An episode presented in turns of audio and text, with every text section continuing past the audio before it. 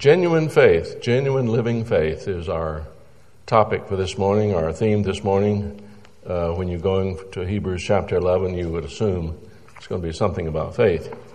But I do want to assure you this is not going to be like listening to someone on television who flew into the studios in their private jet and, and talk about uh, living by faith uh, as they draw money from widows and others all around the globe. Uh, even if you're not on that level, a favorite passage for many people when it comes to faith is Luke 6:38. Give and it shall be given unto you. Good measure, pressed down, shaken together, running over, shall men give to your bosom. For with the same measure you mete, it shall be measured again to you. Now, that's God's word. It's a wonderful word, but it's in a context.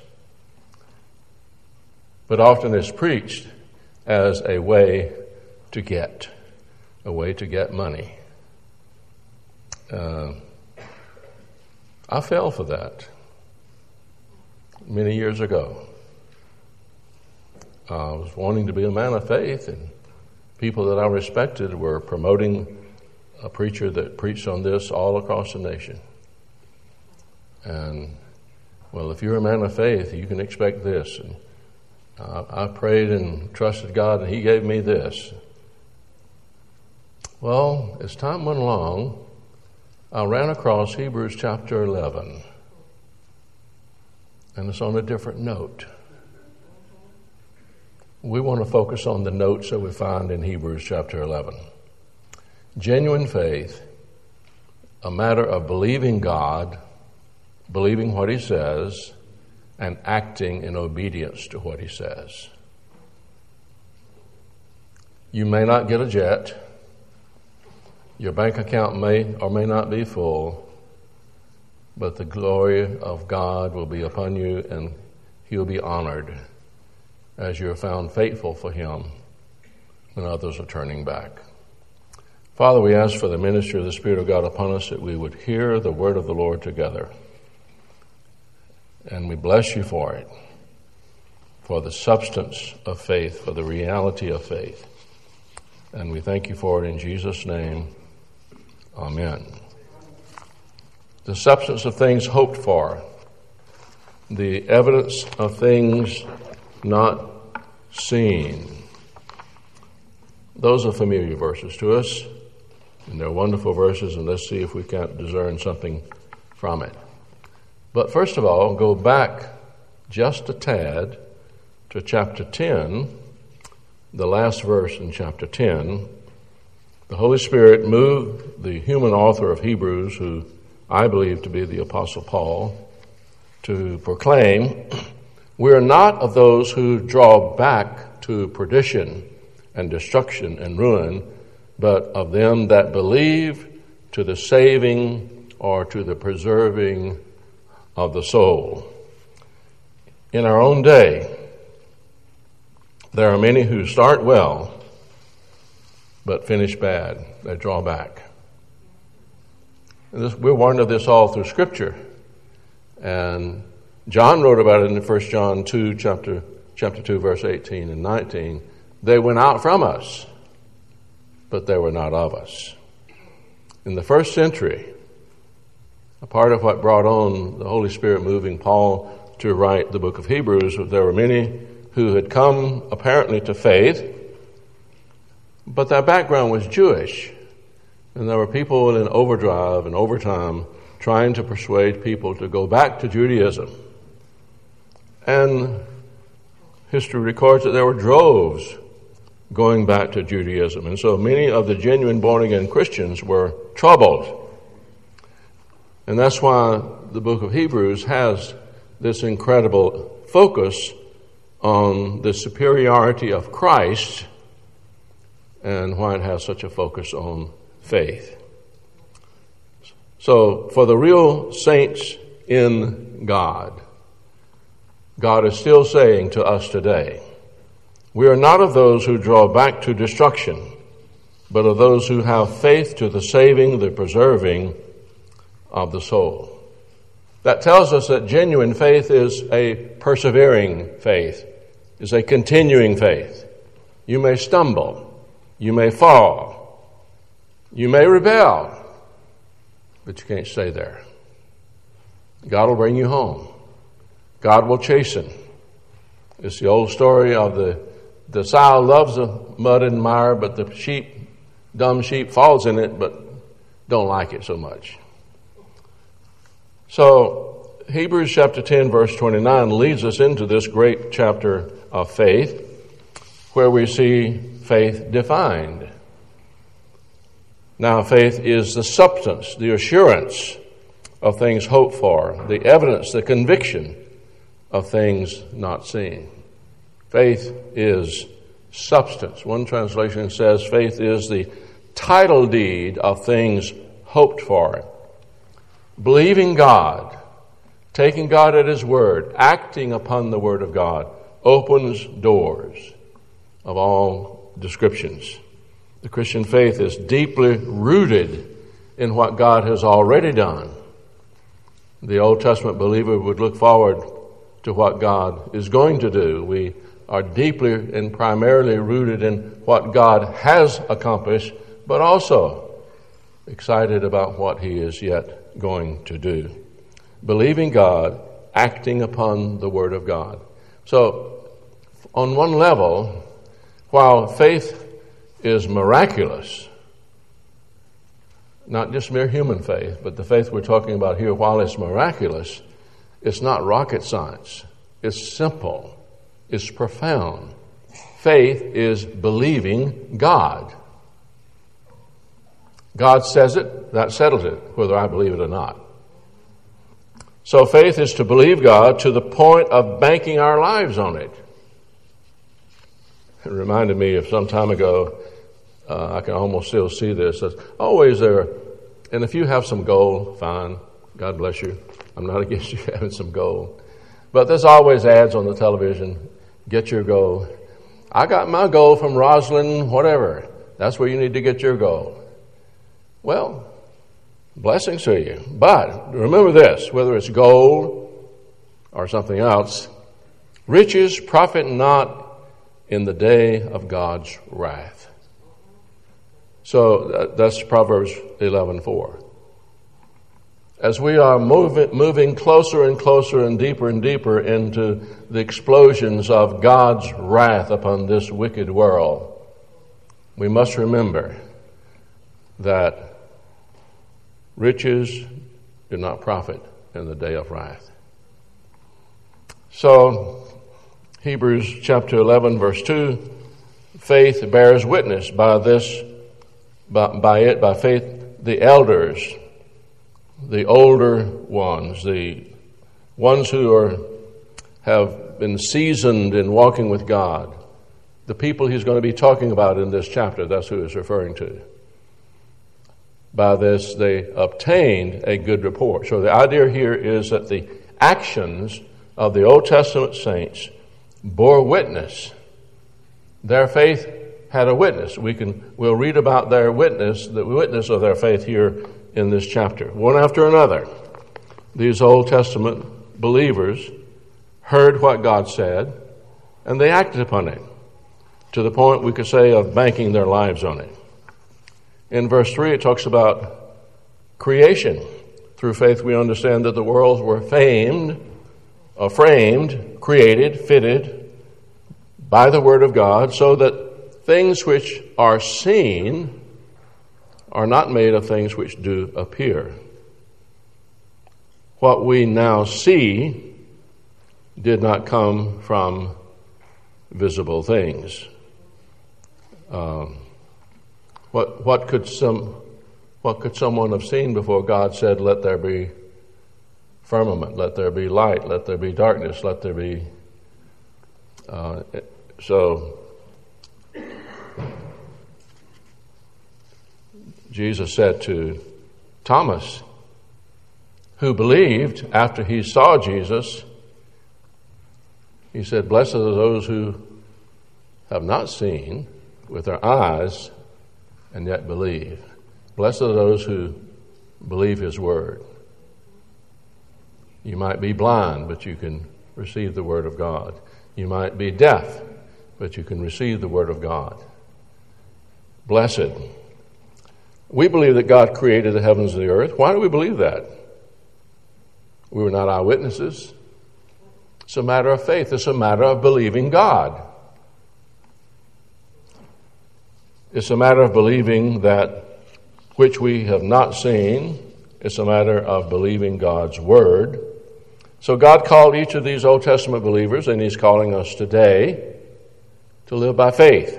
Faith is to believe God. Now, beginning in verse 4, the rest of the chapter, we'll hit a few points, but not nearly all of them. We have examples of Old Testament believers who exhibited faith. In every instance, the person or persons who had faith demonstrated their faith by acting upon the Word of God. You say, Well, Lord, increase my faith. And that's the prayer that the disciples gave. And it's a good prayer for us. But if I want God to increase my faith, and God tells me to love my wife as Christ loved the church, and I said, No, I'm not interested. She's not worthy of it. I won't be receiving any increase in faith because I'm in rebellion against the Word of God. The Bible is closed. I'm, I'm putting a, a, wall up between me and the Word of God. I might read something and get convicted. God might want me to change, so keep it closed. Then that way I won't be accountable if I've not read it. No, the Old Testament believers demonstrated their faith by means of actions. They acted, they responded in obedience to the revealed Word of God. So, this is why we're told in the New Testament not to be hearers only, but to be doers of the Word of God. Now, in verse 4, we're, we're familiar with Cain and Abel. Both came to worship. Neither one of them were atheists or agnostic. And they both made an offering of sacrifice to God. Cain offered his fruits and vegetables. I'm sure it was wonderful. Abel offered the firstlings of his flock. And so we read in Genesis that the Lord had regard for Abel's offering, but not for Cain's. What was the difference? Cain's offering was the result of his imagination, leaning to his own understanding, making his own decision. Uh, I know I'm supposed to worship God, and I'm going to do it my way. And Abel had learned, as God had revealed to Adam and Eve, your fig leaves won't work. There'll have to be a sinless substitute to cover if you're going to have a meeting with God. Without the shedding of blood, there is no remission of sin. So Abel's sacrifice was a better sacrifice because it was a picture of the ultimate sacrifice, which will be made by the Lord Jesus Christ. Come and worship. Simple obedience. Come and worship. I'm going to lean to my own understanding.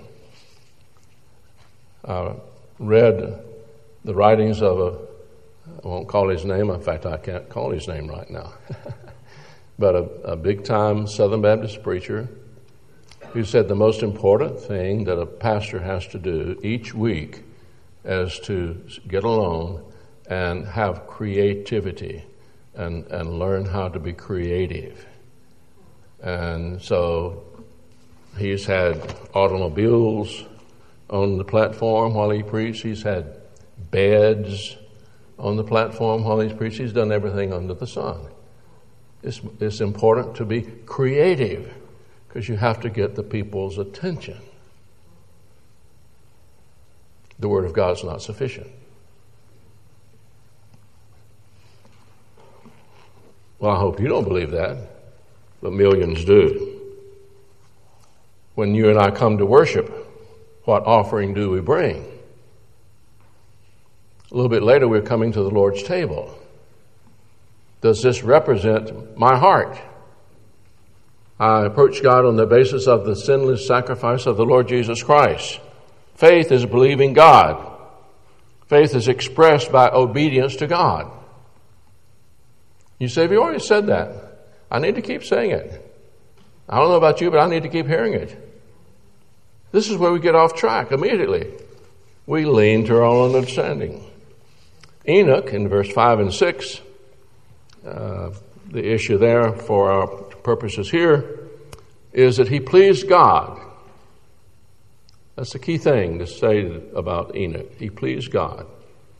It doesn't matter what we don't know about him, it matters what God saw in him and worked in him that was significant. He pleased God. And without faith, it is impossible to please God. For he who comes to God must believe that he is, and that he is a rewarder of them that seek him. So Enoch's passion in life was to please God. It was his faith. That's how he lived. Verse 6 Without faith, it is impossible to please God. For he who comes to God must believe that he is, and that he is a rewarder of them that seek him. God was pleased with his faith. Faith is the necessary ingredient in pleasing God. What were the essential, what were the core essentials in Enoch's faith? He who comes to God must believe that he is. You must believe the biblical revelation about God. This is more than just a general belief in a supreme being. This is trust in, reliance upon, following after the God of Scripture. He who comes to God must believe that He is a rewarder of them that seek Him. What is the reward of those who seek God? they find him. Now, wheels are turning, at least some. Here's a quote Man's problem is not that he has sought for God and has been unable to find him. Man's problem is that he has not really sought for God. what do you base that on? Well, Psalm 14, 2 and 3. The Lord looks down from heaven upon the children of men to see if there are any who understand and seek God. They've all turned aside, they have altogether become corrupt, and there is none that does good. No, only three. Oh, no, not one. Romans 3, verse 10 through 12. As is written, there is none righteous, no, not one. There is none that understands. There is none who seeks God. They've all turned aside. They have together become unprofitable. There is none that does good, no, not one. You say, I don't agree with that. I see people seeking God all the time. Now, one of the things you have to determine when you look at Scripture, when the concept of seeking God, you need to understand the context. Is it talking about believers? Believers are enabled to seek God because the Spirit of God lives within them. They know God. But the people who've been described in Psalms and Romans here, God says, don't seek God. They may seek His blessings. They might want to escape hell. But no man of himself seeks God. You know why? Because, as Romans 8 7 says, man naturally hates God. Now, we don't like to preach that because it might offend some people and they won't come back next week. That's the Word of God. Faith is believing God. Do I believe God? Do I believe His Word? Or do I try to tone it down to fit my theology? Nevertheless, he who comes to God must believe that he is a rewarder of those who seek him. In a world where none naturally seek God, there are those who seek God. Let's illustrate it with something might seem weird or silly. I was raised on a farm. I, I never did this. It's an interesting idea. But have you ever, if you've never seen this, envision it. First of all, envision a fence post, usually about this tall. And uh, all the fence posts we had were level on top. And so you're going down a fence row, checking the fence row, and there's a turtle up there sitting on top of a fence post.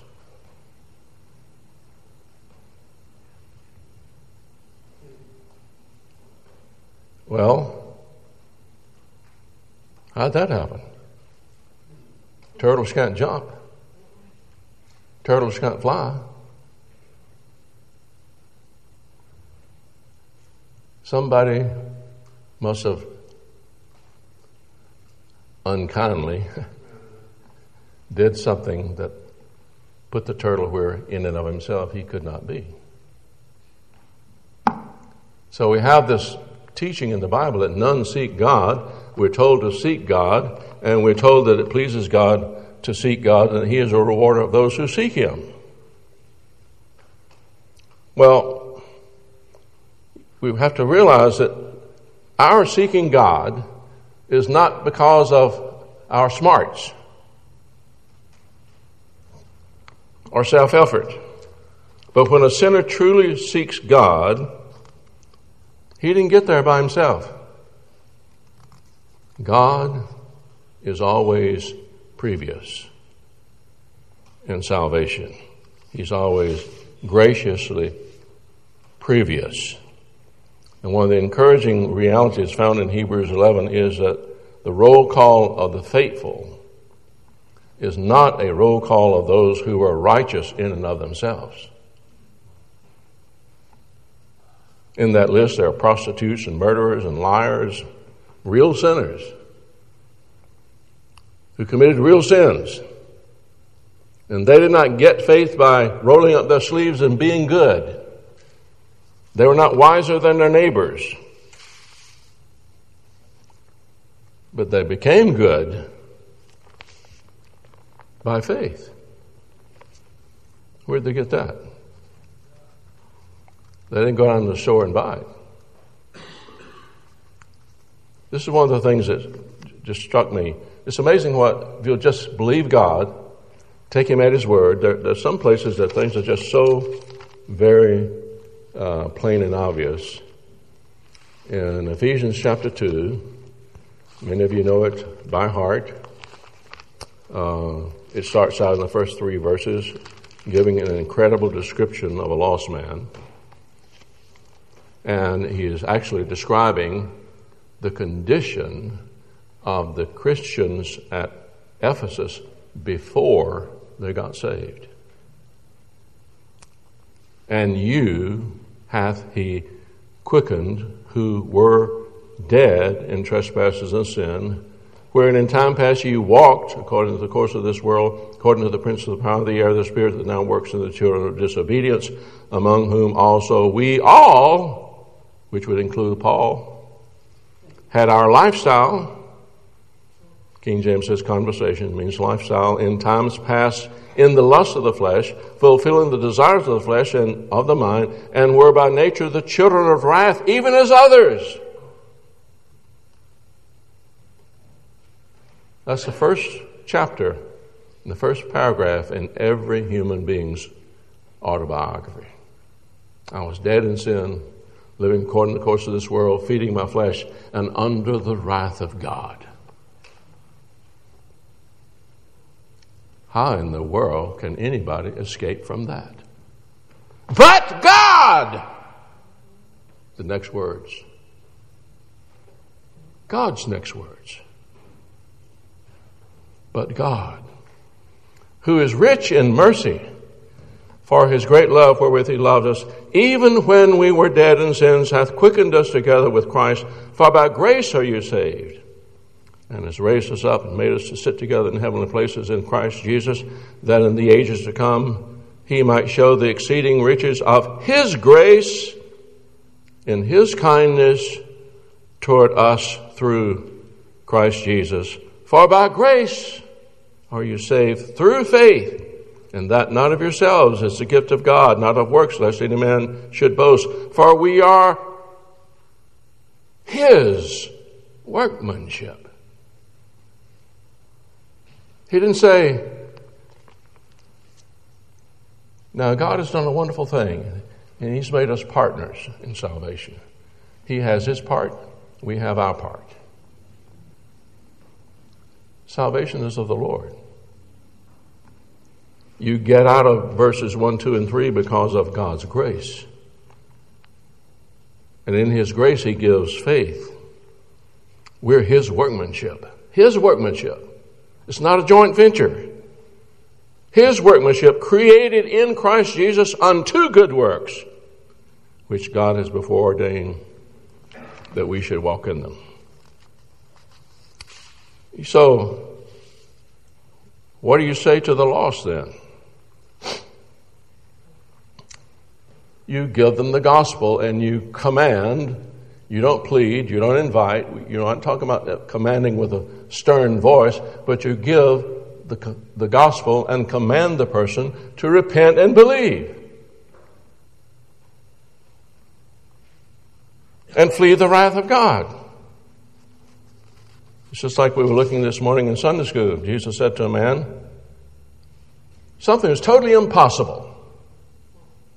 Take up thy bed and walk.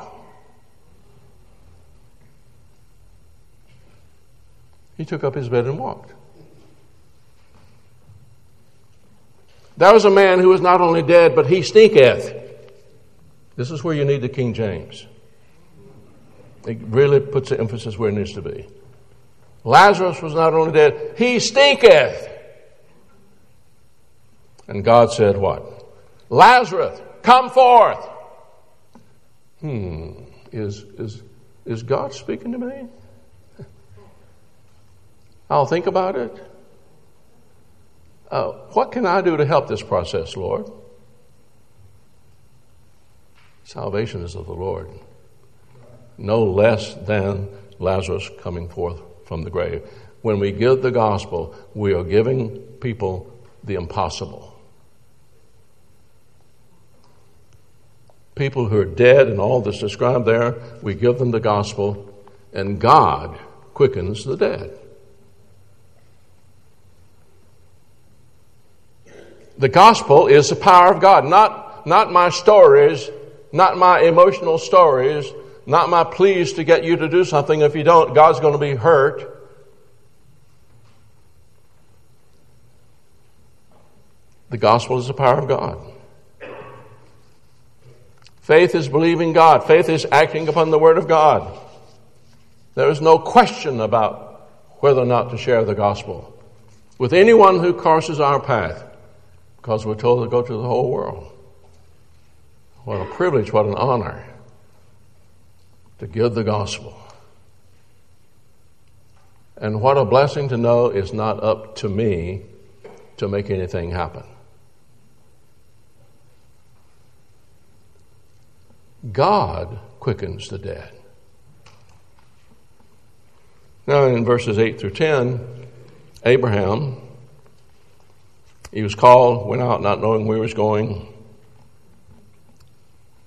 And as an alien in the land of promise, dwelling in tents, there he was in verse 10. He was looking for the city which has foundations, whose architect and builder is God. So he left his home in Ur to go to the land that God had promised him. And when he got there, instead of building a big castle, he lived in a tent. He lived as an alien in a foreign land, dwelling in tents. It's not that he did not know how to build a city. He was waiting for a city that God would build. You say that must have been Jerusalem. No, the Canaanites built Jerusalem. Jerusalem's an important town. But that's not the city that God's building. He was looking for the city which has foundations, whose architect and builder is God.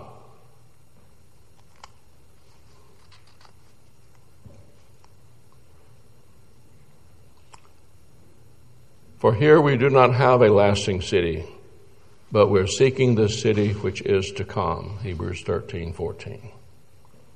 But is this true of us? Is everything that you and I want this morning in the American city?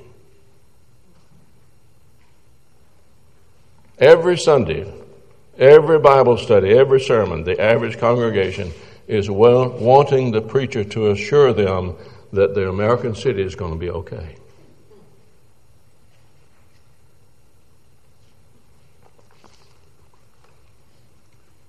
No wonder Jesus said, Remember Lot's wife.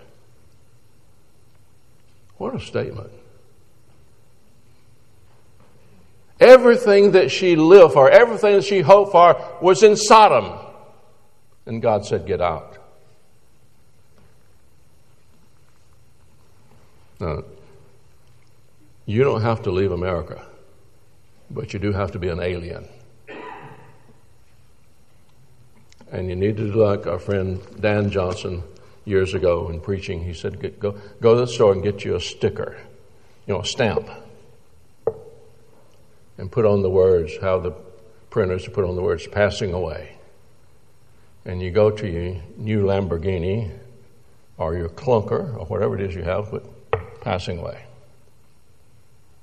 On your nice home, passing away. Your beautiful face, well, you've already looked in the mirror, you know it's passing away. But we sure do fight against it. I mean, you might, but I wouldn't. Don't believe that. The quest for a country. Nothing hinders us more in our Christian living than being too much at home here. And all the people in Hebrews 11 were looking for a city. That's called living by faith. Believing God, acting upon the Word of God. I'm not home yet. I'm to be an ambassador while here. I'm to do the very best job I can on the job that I have. So many things I'm to do right and good here on this earth while I'm here, but I'm not home yet. But my company wants my body soul. Yes. I understand. It's a battle. But at the same time, you and I have some choices. I remember a man who had to quit his job and for a long time had a far lesser job because there was so much sin where he worked and he had already had the experience of giving in.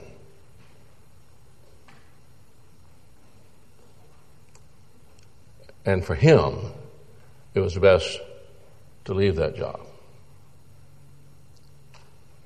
And God has honored that for many years now. We're nomads. Our citizenship is in heaven. And on this earth, we are ambassadors. Notice in verse 13, all these died in faith without receiving the promise, but having seen them afar off and having welcomed them from a distance. You ever have like a a vacation? I'm, I'm thinking of a scene. I was meeting in this family's home, uh, going through the Love Life book many years ago, and and uh, this man worked long hours and some of you will pick up on this because you will figure out who I'm talking about. But uh, he came home one day from work and he said, Honey, picked out a day, well, we've got some time off, we're going to go on vacation. So when I got there on Thursday morning at 7 a.m., the coffee table was filled with brochures of all the camping spots and all the vacation areas pretty well out throughout Tennessee. They were having a wonderful time using the brochures, thinking about going here, going there, and it was incredible motivation. There's nothing wrong with that on a human level, but it helps us to understand. We do that, we understand that. And it came the big day, and they got in their camper, which was on the back of their pickup, and went out to have a wonderful vacation. And they had vehicle trouble, and it rained all week. When I met with them the next week, they were still happy. They'd had more joy, especially her, had had more joy out of looking forward to what was going to be. And because they were being healed in their relationship with each other, the, the weather and the vehicle couldn't, couldn't put out the fire of their, their love for Jesus and their love for each other. So we understand the process of having seen something afar off and welcomed it, and confessed that they were strangers and under the earth. And he says, For those who say such things, make it clear that they are seeking a country of their own.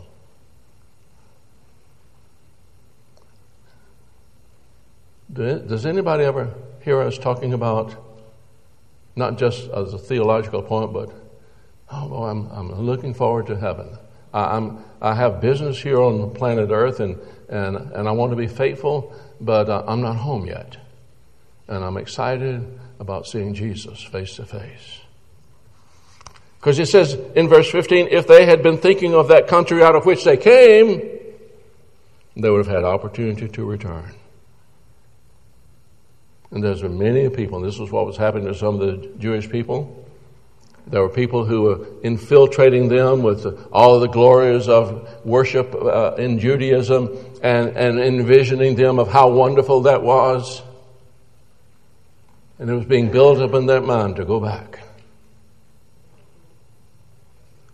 There were many people who started out professing faith, rejoicing in Jesus, but then they think about their old life. They run across a friend and say, one smoke won't hurt. One drink won't hurt.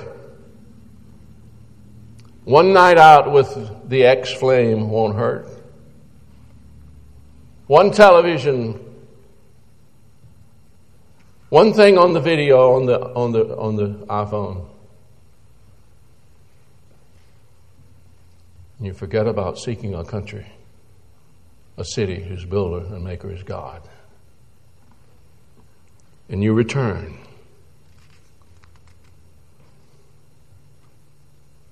But for those who are God's saints, who are listening to the Lord, they desire a better country, a heavenly one.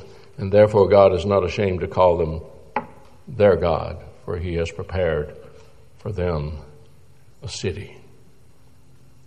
A true sign of saving faith is not mere attendance at the church service, not merely preaching a message. The sign of true saving faith is like those in the hall of faith. We receive and act upon the Word of God. We live by faith. We live acting upon the Word of God. And the result of a life of faith is that God is not ashamed to call us. He's not, he's not ashamed that to call us his his people, and we his God. Are you a child of God? And you're a child of faith by the grace of God. Not leaning to your own understanding. It's an enduring faith. You may stumble, you may fall, but you'll get up one more time than you've fallen. God will see to it. Jesus doesn't lose any of his sheep, none of them. To be a Christian is to be a new creation. It's a life of faith, a miracle of God's grace. What is God saying to each of us here today? Surely, in these days in which we're living, we we need to hear the call. We must live by faith. That is, we must live by the Word of God. We must know what it says. We must heed it. Repent when we don't. That's a part of heeding it. It's a wonderful time to be a Christian because we have all the wealth and resources in Christ we need to go forward in the faith. Oh, Father, we thank you and we praise you and we bless you for amazing grace, for, for faith, for grace greater than all of our sin, for all the equipment we need to glorify you in this present world. Let us go forth to heed your word, to act upon your word. Let us go forth faithful to our places of temporal duty, but go forth as strangers and aliens in a foreign land with a high commission of being an ambassador for Jesus Christ. And for this we pray and give thanks in Jesus' name. Amen.